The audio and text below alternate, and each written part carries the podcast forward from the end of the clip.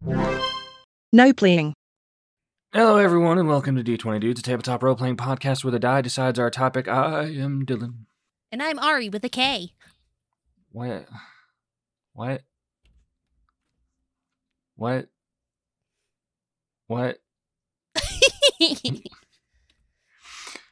right, today we are going to talk about paladins and Pathfinder, the Pathfinder paladins, which I kind of don't like.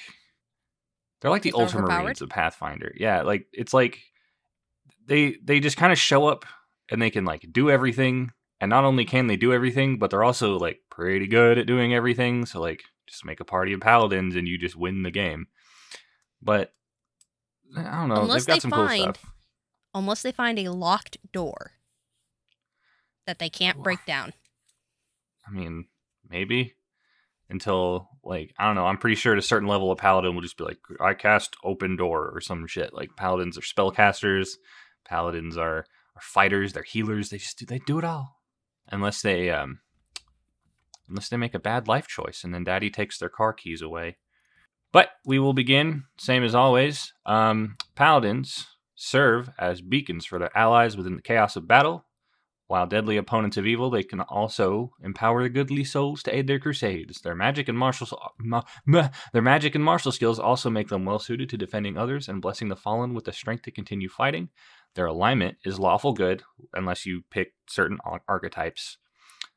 They have a D10 hit die. Their starting wealth is 5d6 times 10.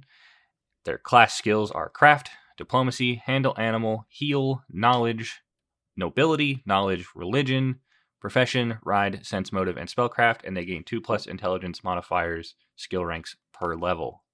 So potentially 0. There are some very stupid paladins, and not stupid. Yeah, that's such a problem. That is such a problem. Paladins are proficient with all simple and martial weapons, and with all types of armor and all shields except tower shields. At level 1, a paladin gains the Aura of Good. With an aura level equal to their paladin level. So, like, if somebody casts Detect Good, like, they just start glowing. They're, like, very obviously good. And at will, paladins can use Detect Evil as the spell. And as a move action, they can concentrate on a single item or individual within 60 feet and determine if it is evil, learning the strength of its aura as if having studied it for 3 rounds. While focusing on one individual or object, a paladin does not detect evil in any other object or individual within range. They also gain Smite Evil once per day. A paladin can call out to the powers of good to aid her in her struggle against evil. As a swift action, the paladin chooses one target within sight to smite. If the target is evil, the paladin will add her charisma bonus, if any, to her attack rolls and adds her paladin level to all damage rolls made against the target of her smite. If the target of Smite Evil is an outsider with the evil subtype, an evil-aligned dragon, or an undead creature, the bonus damage on the first successful attack increases to 2 points of damage per level the paladin possesses. Regardless of the target, Smite Evil attacks automatically bypass any DR the creature might possess. In addition, while Smite Evil is in effect, the paladin gains a deflection bonus equal to her charisma modifier to her AC against attacks made by the target of the smite. If the paladin targets a creature that is not evil, the smite is wasted with no effect. The Smite Evil effect remains until the target of the smite is dead or the next time the paladin rests and regains her uses of this ability. At 4th level and every 3 levels thereafter, the paladin may Smite Evil 1 additional time per day to a maximum of 7 times per day at 19th level. Hooray! Smite is a little busted.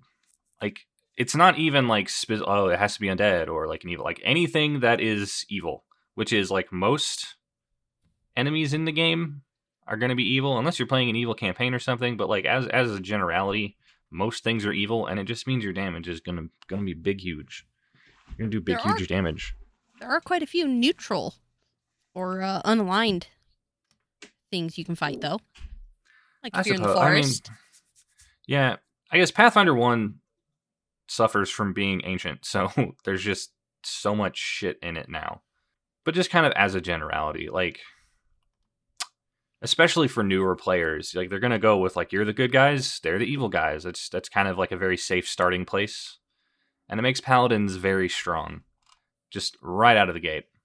At second level, a paladin gains a bonus equal to her charisma bonus on all saving throws. Can also be pretty busted if you stack charisma. Beginning at second level, a paladin can heal wounds, her or those of another's, by touch. Each day, she can use this ability a number of times equal to half her paladin level plus her charisma modifier. With one use of this ability, a paladin can heal 1d6 points of damage for every 2 paladin levels she possesses. Using this ability is a standard action unless the paladin targets herself, in which case it is a swift action. Despite the name of this ability, the paladin only needs 1 free hand to use it. Alternatively, a paladin can use his healing power to deal damage to undead creatures, dealing 1d6 points of damage for every 2 levels the paladin possesses. Using Lay on Hands in this way requires a successful melee touch attack and doesn't provoke an attack of opportunity. Undead do not receive a saving throw against this damage. Go touch the zombie. At third level, a paladin is immune to fear, magical or otherwise. Each ally within 10 feet of her gains a +4 morale bonus on saving throws against fear effects. This ability functions only while the paladin is conscious, not if she is unconscious or dead. So, you know, if you have an unconscious paladin, that's when they get afraid. Back to Lay on Hands real quick. Mm-hmm. It is a supernatural ability, which means it doesn't provoke attacks of opportunity.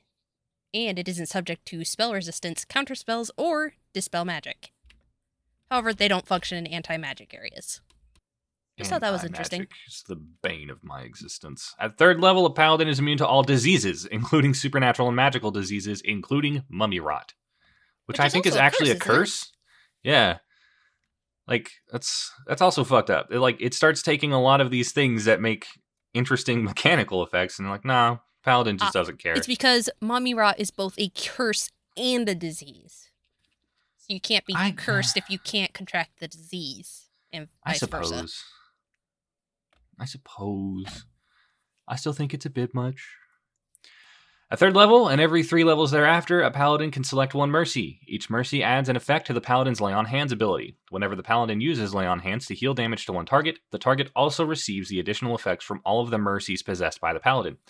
A mercy can remove a condition caused by a curse, disease, or poison without curing the affliction. Such conditions return after 1 hour unless the mercy actually removes the affliction that causes the condition. This one's long, so strap in, folks. At third level, the paladin... Pick a couple. Instead of listing them all off. All right, we can each pick one from the list. All right, yeah, let's do that. You go first. I go first? You go first. Well, I like shaken. The target's no longer shaken. Or riled. The paladin's Lay on Hand also acts as calm emotions, but only for the purpose of suppressing morale bonuses, such as from the rage spell, and emotion effects that aren't fear effects. Use the paladin's level as the caster level. At third level is for that. Yes. Then at sixth level, you go first. I go first. Well, that's why I was saying at sixth level, but then you interrupted me, and then I got scared. Go first. Ooh. Well, there's haunted. The paladin's Lay on Hands also acts as protection from evil, but only for the purpose of allowing a new saving throw against enchantment charm and enchantment compulsion effects, making the target immune to any attempts to possess or exercise mental control over the target, or preventing a life force from controlling the target. All as described in the second effect of Protection from Evil. It's also Enfeebled. The paladin dispels any magical effects that are reducing one of the target's ability scores. At ninth level, let's see. Ooh, there's Restorative. Restorative? Restorative. The target heals 1d4 points of ability damage from a single ability score of the paladin's choosing. Ooh, the paladin gets to choose the ability damage to heal. The paladin must have the enfeebled mercy before selecting this mercy.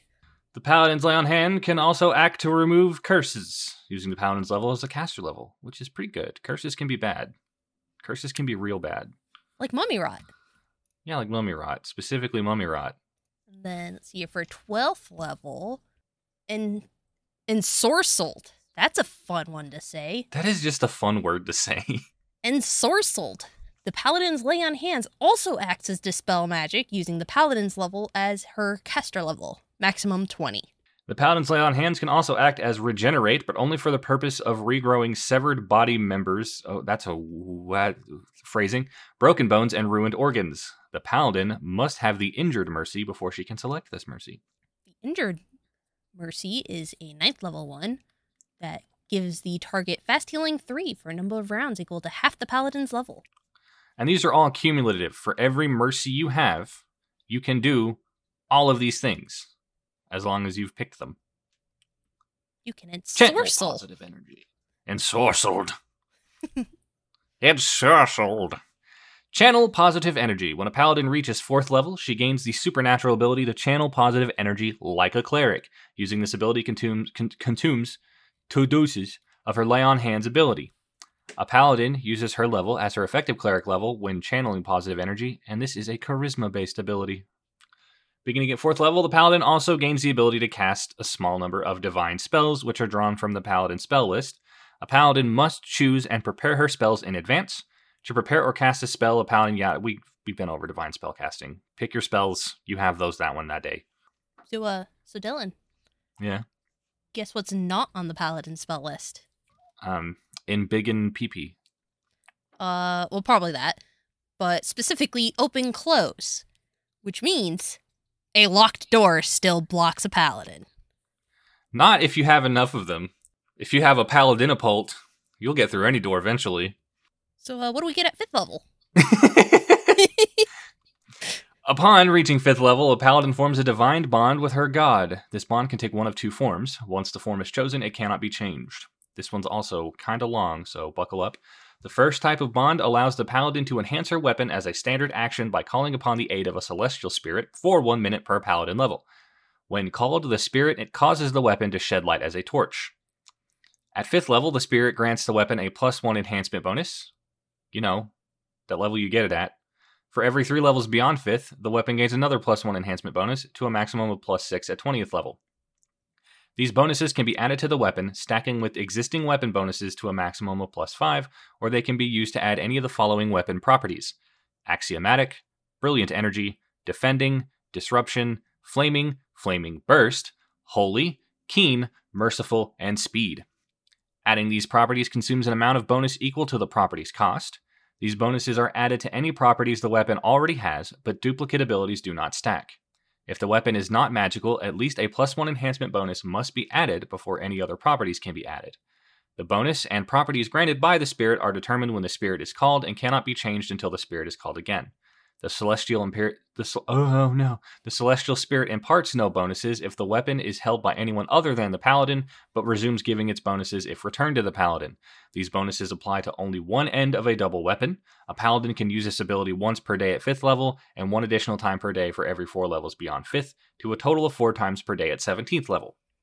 If a bonded weapon with a celestial spirit is destroyed, the paladin loses the use of this ability for 30 days, or until she gains a level, whichever comes first. During this 30-day period, the paladin takes a -1 penalty on attack and weapon damage rolls. Oh no, not a -1. Anything but a -1. I can sum up the second type. Go for it. You get a very, very smart animal companion that's also a mount. Usually a horse. It could be an elk. Or a giraffe. Or a giraffe. Eohippus. I don't know what that is. Eohippus. I don't know what it is either.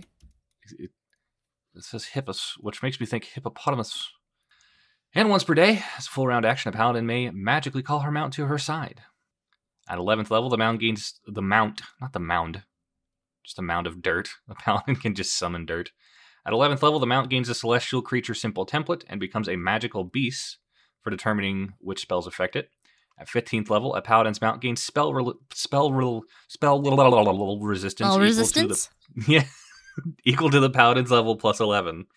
Should the paladin's mount die, the paladin may not summon another for 30 days or until she gains a level, whichever comes first. During this 30-day period, the paladin takes a -1 penalty on attack and weapon damage rolls. Oh no, not a -1. Anything but the -1. We're not going to talk about the variants. Not doing it. An Eohippus is an extinct group of mammals that were known as the first horses, i.e., they're horse dinosaurs. Horsosaurus. At 8th level, a paladin is immune to all charm spells and spell-like abilities. Each ally within 10 feet of her gains a +4 morale bonus on saving throws against charm effects. Again, only while she is conscious. You can charm that paladin if she is unconscious. At 11th level, you get the Aura of Justice. Like Batman. Yes. I don't think Batman's a paladin. Dark Knight. That's a joke. It's funny. Ha. Ha. Ha. A paladin can expend 2 uses of her Smite Evil ability to grant the ability to Smite Evil to allies within 10 feet using her bonuses. Allies must use the Smite Evil ability by the start of the paladin's next turn, and the bonuses last for 1 minute. Using this ability as a free action, evil creatures gain no benefit. So, fuck you, Ateoin, I guess. Let's just make my party broken, too. Mm-hmm. At 14th level, a paladin's weapons are treated as good aligned for the purposes of overcoming damage reduction. Any attack made against an enemy within 10 feet of her is treated as good aligned for the purposes of overcoming damage reduction. Still the unconscious or dead thing.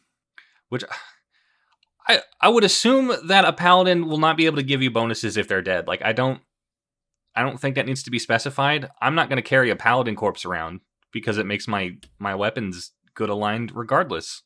But hey, Dylan. At 17th level, the new aura also only functions while the paladin is conscious. But what if they're dead? But then they're not conscious. But does it work if they're dead? I don't think so, because it says that it doesn't work if they're dead. Sure enough. At 17th level, a paladin gains DR5 evil and immunity to compulsion effects, compulsion spells, and spell-like abilities. Each ally within 10 feet of her also gains +4 morale bonus on saving throws against compulsion effects. Just auras for days. Like, by the time the paladin gets to this level, they're probably shining like the sun. You want to do the capstone, Ari? Which one? The level 20 ability, the capstone. Well, yeah, but there's the capstone and then the alternative capstone. There's only one. We can do both. Okay. Let's see here. Level 20, you get what is called the Holy Champion, where the paladin becomes a conduit for the power of her god. Her DR increases to 10 evil. Whenever she uses Smite Evil and successfully strikes an evil outsider, the outsider is also subject to a banishment. Using her paladin level as the caster level, her weapon and holy symbol automatically count as objects that the subject hates. After the banishment effect and the damage from the attack is resolved, the smite immediately ends. In addition, whenever she channels positive energy, or uses Lay on Hands to heal a creature, she heals the maximum possible amount. So take all that stuff that makes them overpowered and make them more overpowered. Alternatively, Crusader Champion. At 20th level, the Paladin's Zeal is so inspiring that it affects all around her. The ranges of all her Paladin's auras increase by 30 feet.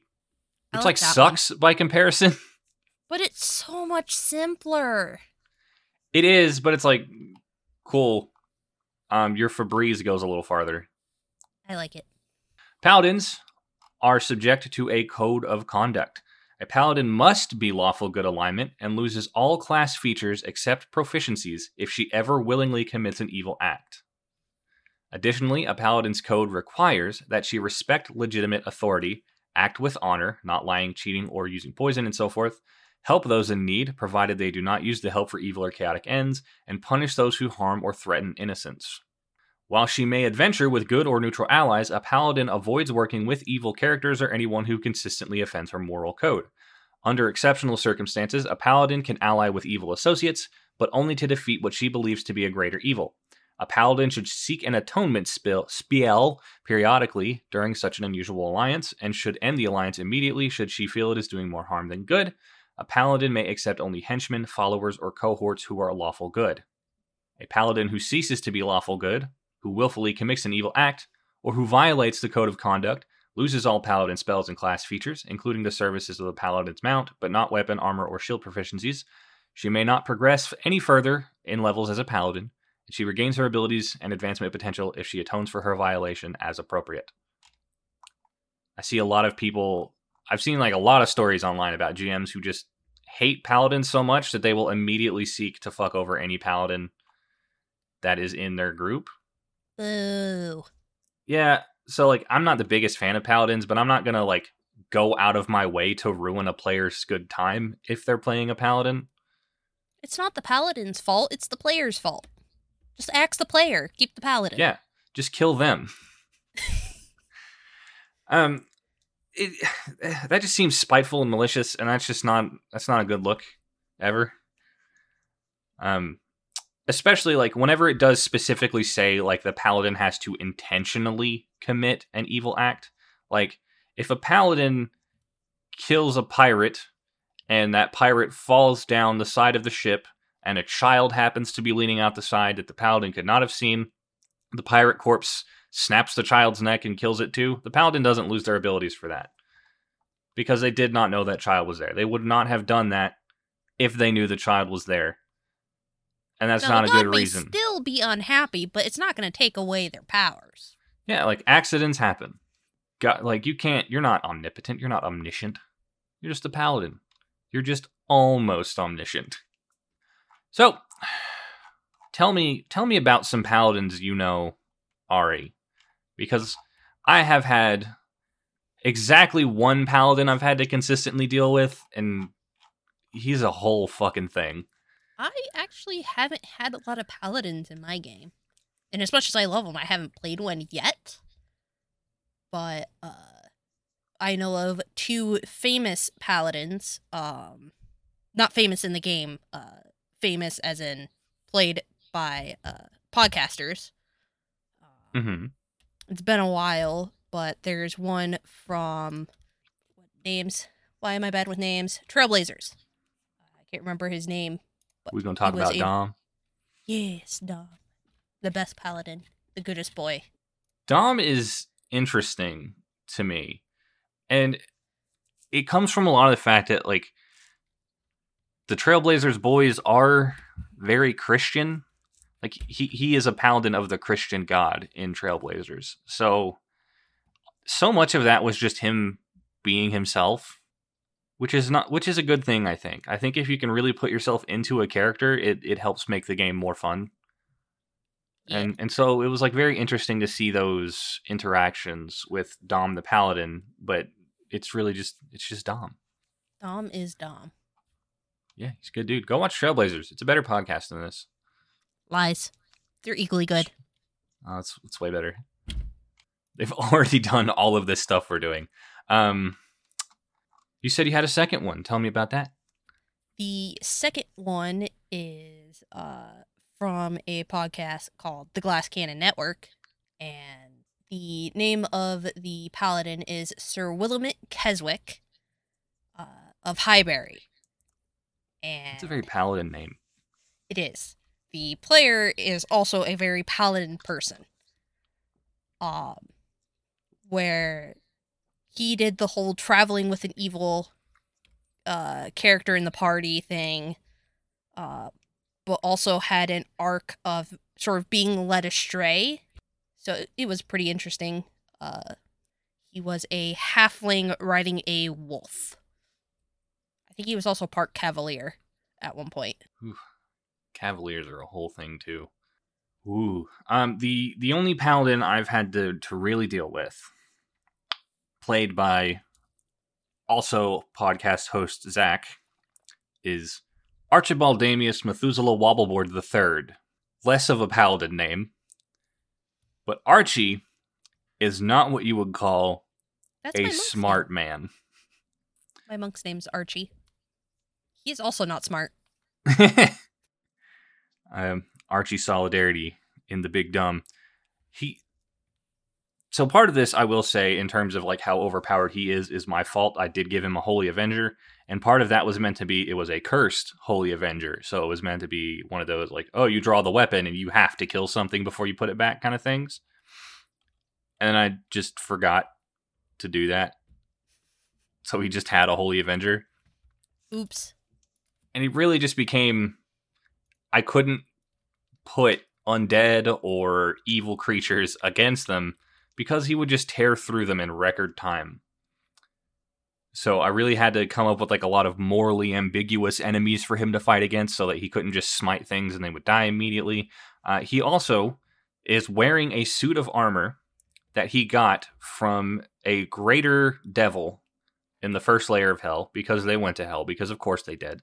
And it normally looks like a lapel pin, until you speak the command phrase, which he has chosen. The command phrase is, I need to speak with your manager.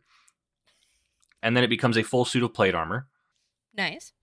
And another group of our party, it's constantly scaring him to the point of shitting his pants. It's become a whole thing. at the beginning of every session, they try and make Archie shit his pants. So it's just like this whole thing where Archie is wearing his plate armor, and if he puts it back on, there's poop in it, and he's gross. Wasn't the one session I played with you guys, wasn't he afraid of my character because she was a dark elf or something? I don't remember. No. There was a, they know who it is now, but at the time they didn't know who he was. But the person they were traveling with was actually the king, who had come to collect them personally after hearing about their exploits. And the king was afraid of drow because his godmother was a drow. And she was very strict. So he was a bit spooked.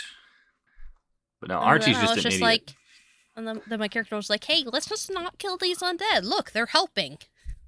Yeah, that's a problem. They in some ways, it's like good role play on their part. Like Archie's kind of gotten to a point where he won't fight goblins on sight anymore. He knows that there are some goblins who are part of the king's retinue. There are certain goblin tribes who work for the kingdom, but there are some who not. So he'll always try diplomacy. But we have a fairy in the party who is, well, Archie may be kind of dumb.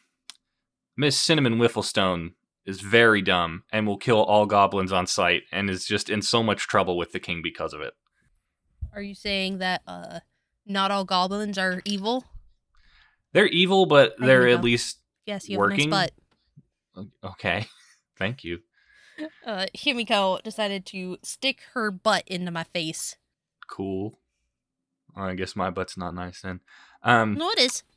The fairy, she knows that all goblins are evil, and like all goblins are evil within the context of the campaign too, but it's just that there are some who have, it's like the might makes right mentality. There is one hobgoblin who is kind of like the chief of a bunch of tribes, and the king bested him in a wrestling match, so he works for the king. And since he's the biggest and the baddest of all the goblins, any goblins who are a part of a tribe that he has control under will work for the king as well, because them's the rules for the greenskins. So the king gets upset whenever his goblins are killed. Just have the fairy pay 5 gold tax on every goblin she kills of his. Oof. She would be broke so fast. So very fast. Oh no, you can't pay the tax? Guess you're going to jail. And the funny part is Cinnamon also just really wants to bang the king, which is also weird because she is like a tenth of his size. Enlarged person's a thing. It so isn't reduced person. Cinnamon's also dumb, and the king doesn't want to bang the fairy. Anyways, that'll be about our time for this week. Social media stuff. Facebook.com/D20Dudes if you want to visit our Facebook page. Twitter.com at D20Dudes to Twitter if you want to Twitter at us. And we've got a Discord link down in the description, as always, if you want to join the Discord and make fun of me, as most people do. All right, do you have any final thoughts to add before we roll the magical math die? If you build a paladin, just bump charisma and strength. That's all you need. Yeah, you can literally dump everything else. All right, let's roll. Can I roll the die? Oh, yeah, sure. Go ahead. That's a 12. A 12. Well, we're going to talk about Band of Blades. That's an incredibly fun system. Yay, new system! It's part of the Forged in the Dark system, which is the system that Blades in the Dark first kind of pioneered. The 3d6 system. And then 6 is a guaranteed success. 4 and 5 are success with consequence? Yes. It's very cool. It is all about kind of like the run from an army of undead, and like things are bad. Things are very bad in that game, and you're supposed to expect bad things to happen. It's meant to be a lot about how like war is just like a horrible experience. So we'll talk about that one next week. Thank you everyone for listening, and we'll catch you in the next one. Bye-bye. Bye.